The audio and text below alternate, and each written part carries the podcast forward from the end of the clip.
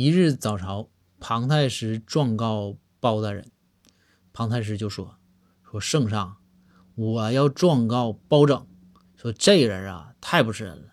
昨天呢，酩酊大醉啊，站在我府门口啊，细数我十条罪状啊，什么贪污腐败啊，欺男霸女啊，什么乱七八糟的，什么事儿都说在我的身上了，我一定要收拾他。”这个时候啊。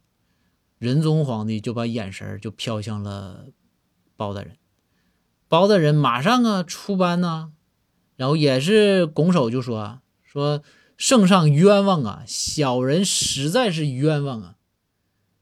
这个仁宗就说说包爱卿有啥可冤枉的？你说说。